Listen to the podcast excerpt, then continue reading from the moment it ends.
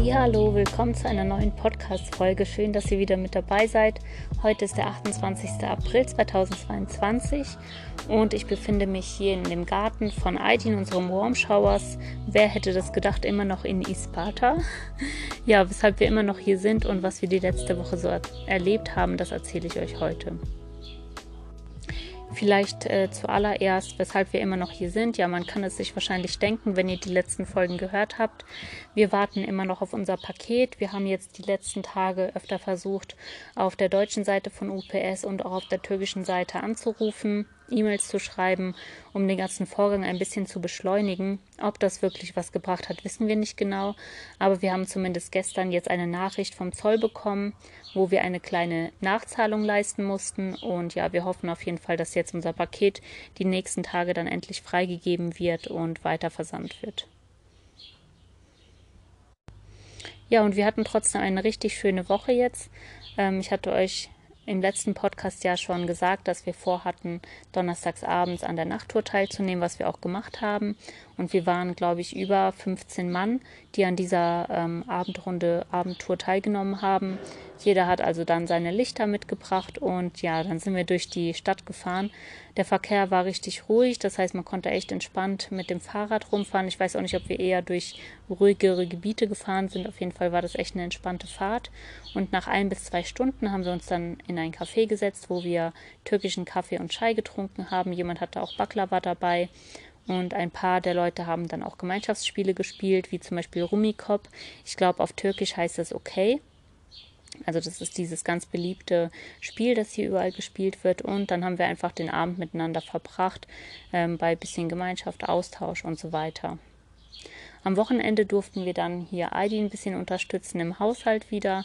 Ähm, zum einen, er wohnt in einem Zweifamilienhaus. Über ihm ähm, wohnen zwei ältere Damen, die ihre Mama pflegen. Und wir hatten halt im Garten hier so einiges zu tun. Ein bisschen Holz musste gehackt werden. Und da hat Henry ähm, mit Aidin zusammen den ganzen Garten halt richtig klar Schiff gemacht, während ich mich dann im Haus so ein bisschen um Ordnung gekümmert habe. Und genau danach sind wir dann nochmal zusammen zum Bazar gegangen und haben für die Woche frisch eingekauft. Also im Prinzip ganz normal, als ob wir hier wohnen würden. Mittlerweile stellt uns Aidin sogar schon als äh, seine Geschwister vor, wenn wir irgendwo hinkommen. Also auch ganz witzig. Ja, sonntags haben wir dann mit seiner Fahrradtruppe eine Tour gemacht über die Berge hier von Isparta. Ich glaube, wir sind auf 1600 oder 700 Höhenmeter gefahren, also von ähm, ausgehend 1000 Höhenmetern. Es war etwas anstrengend, aber richtig schön. So Touren machen richtig Spaß. Wir sind über Schotterpisten gefahren, ähm, über kleine Flüsse drüber und haben an einem Wasserfall eine Erfrischungspause gemacht, wo wir dann unsere Füße so ein bisschen ins Wasser gehalten haben.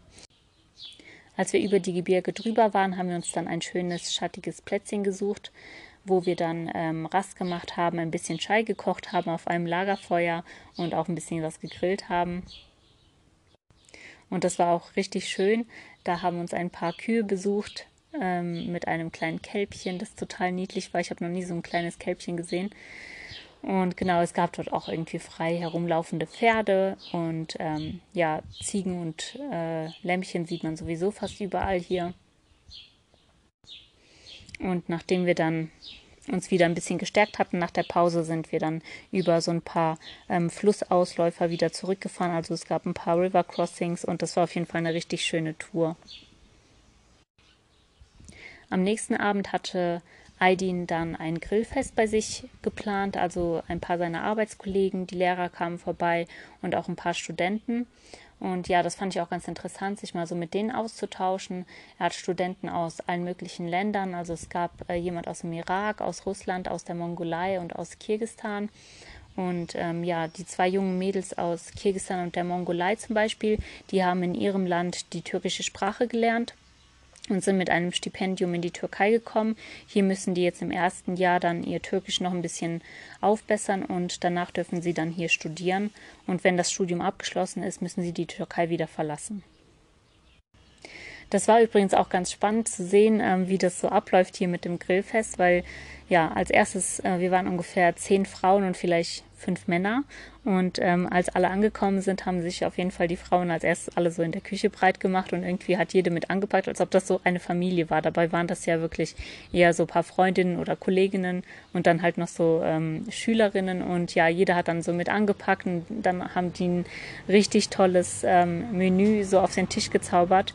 Und ähm, ja, auch später, wo es dann darum ging, wieder aufzuräumen, also nachdem wir dann mit dem ganzen Essen fertig waren, ähm, sind wirklich alle aufgestanden, jeder hat mit angepackt und zapp, zapp war alles wieder aufgeräumt und es sah wieder so aus, als ob gar nichts ähm, ja, passiert ist, gar keine Party stattgefunden hat. Das fand ich richtig cool. Und ja, wir haben auch, als wir zusammengesessen haben, ein bisschen Musik gemacht. Der Aydin hat auf seiner Gitarre gespielt und dann verschiedene türkische Volkslieder angestimmt. Das war auch richtig cool, weil irgendwie jeder so mitgesungen hat. Also die haben sich da irgendwie gar nicht gescheut, ähm, egal wie gut oder schlecht man singen kann. Jeder hat irgendwie mit angestimmt und die Mädels haben dann ihre Wünsche geäußert und der Aydin hat dann noch ähm, ja sich äh, den Wünschen entsprechend die Lieder auch noch angepasst und auch vorgespielt, sodass jeder mitsingen konnte.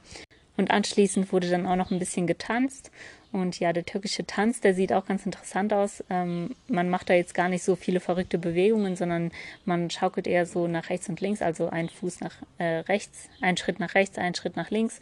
Und dann werden die Hände eher so nach innen gedreht zum Beispiel und die Schultern noch so ein bisschen mitbewegt. Also auch so ganz typische Bewegungen. Jeder hat sich irgendwie recht gleich ähm, bewegt.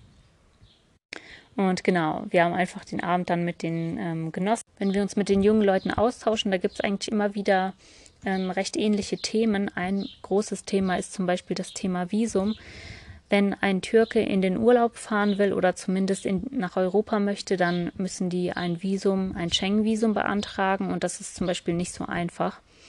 Ähm, ich habe mal ein bisschen so drüber nachgelesen. Mit dem Schengen-Visum darf man sich 90 Tage in europäischen ähm, Ländern aufhalten ich finde das ziemlich krass, weil wir auf unserer Reise doch echt frei unterwegs sind. Also wir mussten bis jetzt noch gar kein Visum beantragen, egal in welchem Land wir waren.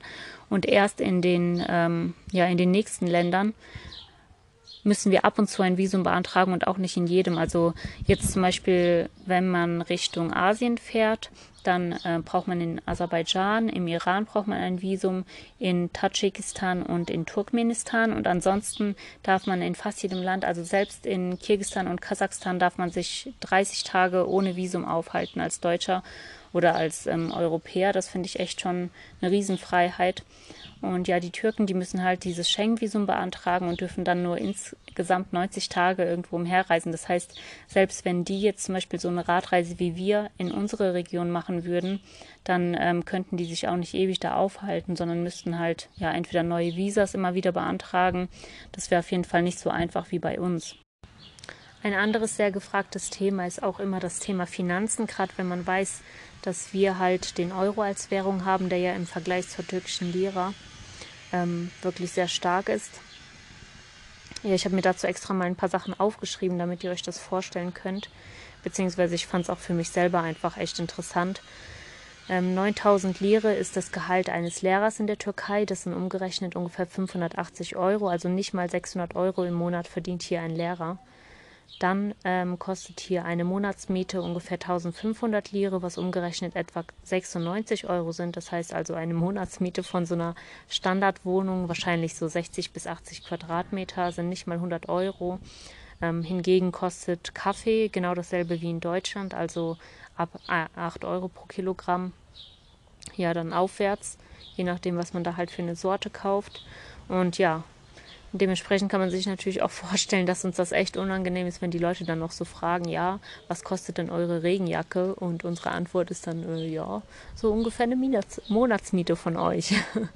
ähm, ja, ich glaube, das würde in Deutschland auch keiner machen, wenn man sich mal vor Augen führt, dass ja, man in Deutschland für dieselbe Größe einer Wohnung vielleicht 800 Euro bezahlt. Ich glaube, eine 800 Euro Regenjacke hätten wir auf jeden Fall nicht auf so eine Reise mitgenommen. Grundsätzlich ist es hier aber auch so, ähm, dass der Spruch, man spricht nicht über Geld, irgendwie nicht gilt. Also ähm, in Deutschland ist es ja so, da würde dich auch niemand sowas fragen, aber irgendwie ist es hier echt so normal. Die Leute erzählen selber, was sie verdienen oder fragen, was der Durchschnittsgehalt in Deutschland ist und so. Klar, die wollen sich das natürlich auch vorstellen können, wie das ungefähr ist in Deutschland, aber ähm, ja, trotzdem ist es uns natürlich auch etwas unangenehm, darüber zu sprechen, weil wir das gar nicht gewohnt sind. Ja, so viel zu dem Thema. Am Dienstagabend waren wir dann bei Aidins Nachbarn eingeladen zum Abendessen und ähm, das Abendessen während dem Ramadan nennt man übrigens Iftar und das wird ähm, eingeleitet mit einer Dattel. Und ja, ich habe mich auch gefragt, warum die da immer am Anfang erstmal eine Dattel essen. Und ich denke, Henrys Vermutung, dass das halt für die Verdauung gut ist, ist auf jeden Fall auch richtig. Ähm, aber ich hatte dann auch mal gefragt. Und im Koran ist es wohl auch so vorgeschrieben, dass das Fasten mit einer Dattel gebrochen werden soll.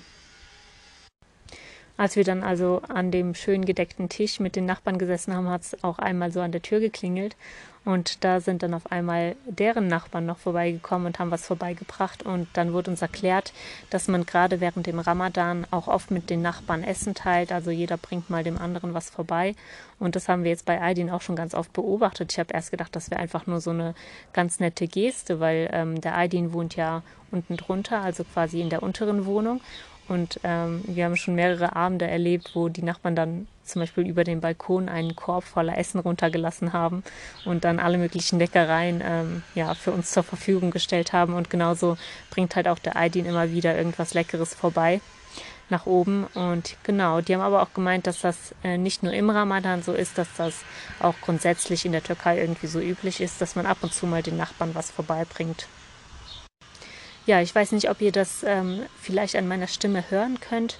Auf jeden Fall bin ich momentan auch irgendwie nicht so ganz fit. Ähm, zumindest seit dem Grillabend habe ich mir erstmal den Magen so ein bisschen verdorben und habe mich danach auch nicht mehr so fit gefühlt. Deswegen konnte ich leider, leider bei dem ähm, Abendessen mit den Nachbarn auch nicht so richtig zuschlagen, obwohl das echt ein super lecker gedeckter Tisch war. Aber irgendwie, ja, bin ich nicht so ganz dran gewöhnt, irgendwie so viele verschiedene Sachen ähm, zu essen. Irgendwie ja, gibt es hier immer mehrere Salate und dann noch mehrere ähm, Kohlenhydrate zur Auswahl. Und in Deutschland kennt man das ja als Gericht eher so, dass man dann irgendwie eine Beilage hat und dann einen Salat und dann ist das mal sozusagen fertig. Ja, jedenfalls müssen wir hier mal ein bisschen langsam machen mit dem Essen.